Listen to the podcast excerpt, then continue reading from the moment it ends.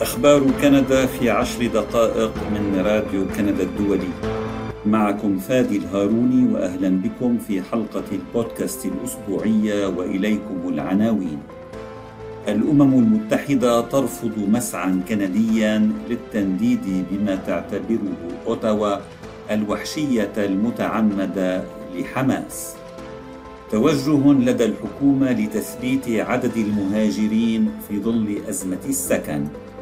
وشرطة مونريال تجتمع بممثلين عن اليهود والعرب على خلفية حرب غزة في تقرير لسمير بن جعفر. التفاصيل من راديو كندا الدولي. فشلت في الأمم المتحدة اليوم جهود كندية ترمي إلى اتهام حركة حماس الفلسطينية رسميا بالوحشية المتعمدة حسب أوتاوا لهجماتها القاتلة على إسرائيل قبل ثلاثة أسابيع. وكان سفير كندا لدى الأمم المتحدة بوب راي قد حث المندوبين في الجمعية العامة للمنظمة الأممية على دعم تعديل شاركت في رعايته الولايات المتحدة ومن شأنه أن يذكر حماس بالاسم في مشروع قرار يدعو إلى هدنة مؤقتة في القتال الدائر حاليا.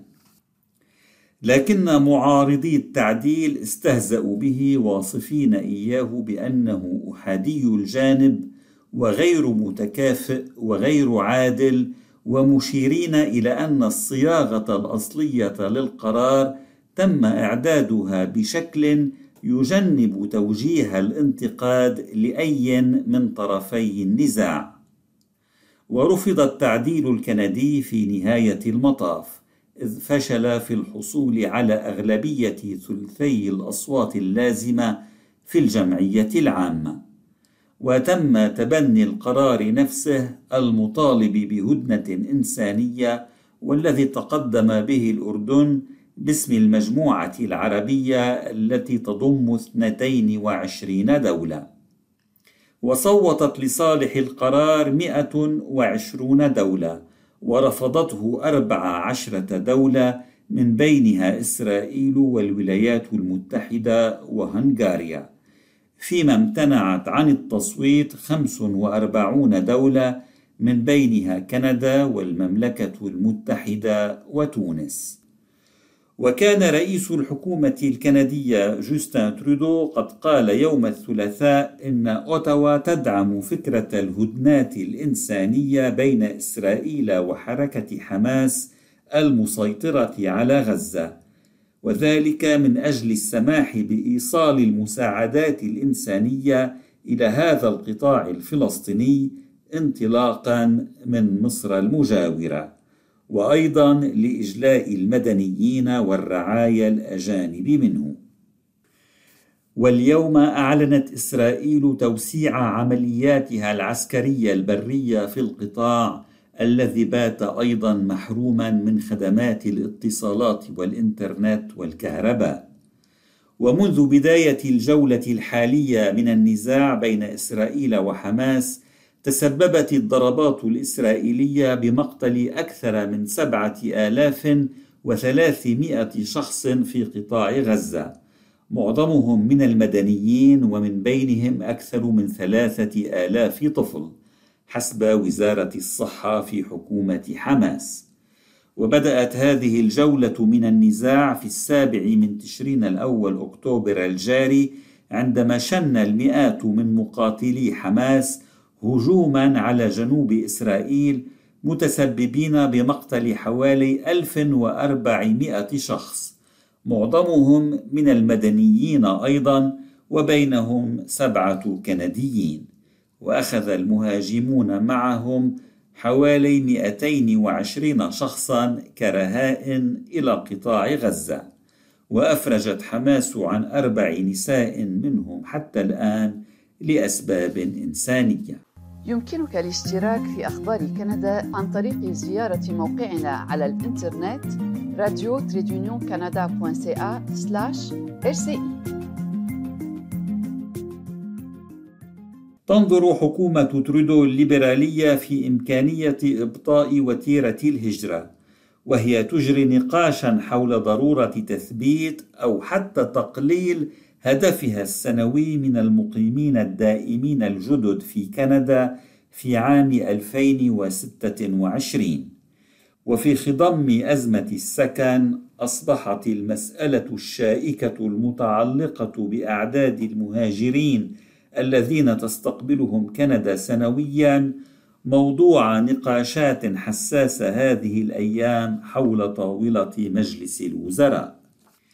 ووفقا لعدة مصادر حكومية حظي سيناريو تثبيت عدد القادمين الجدد في عام 26 بدعم كبير خلال المناقشات حول هذا الموضوع الأسبوع الماضي.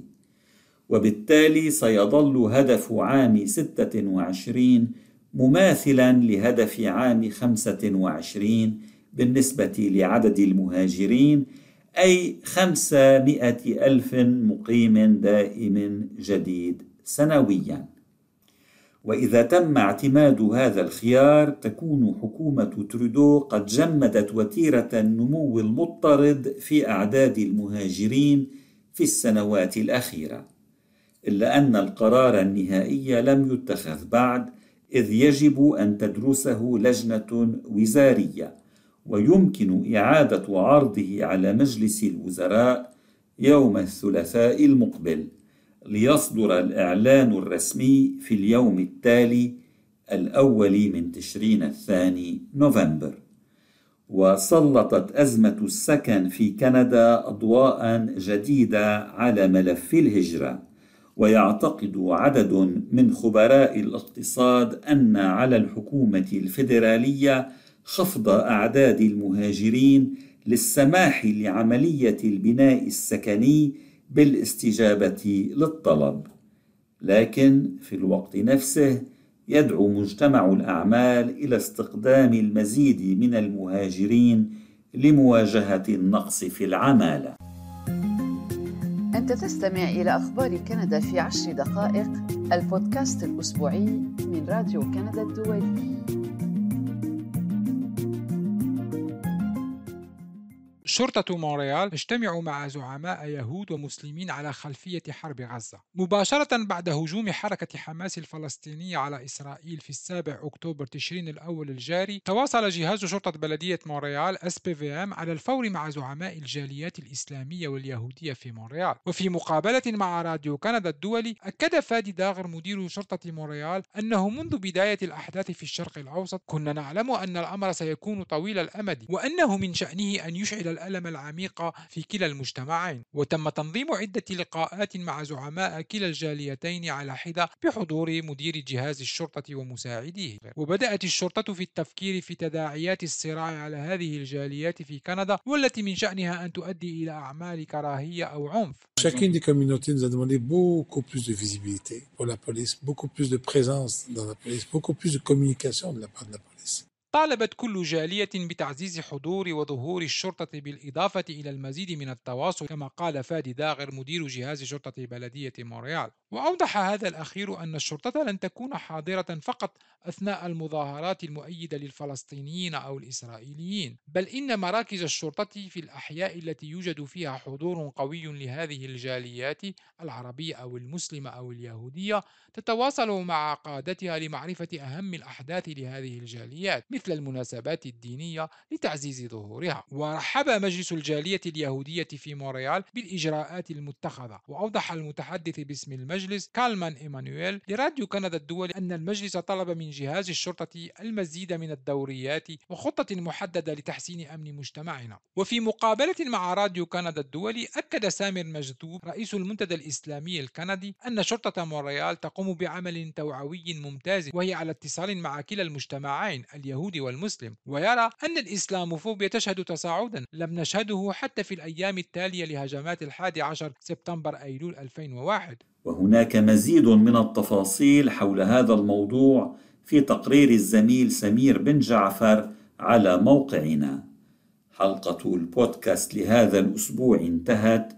شكرا لإصغائكم.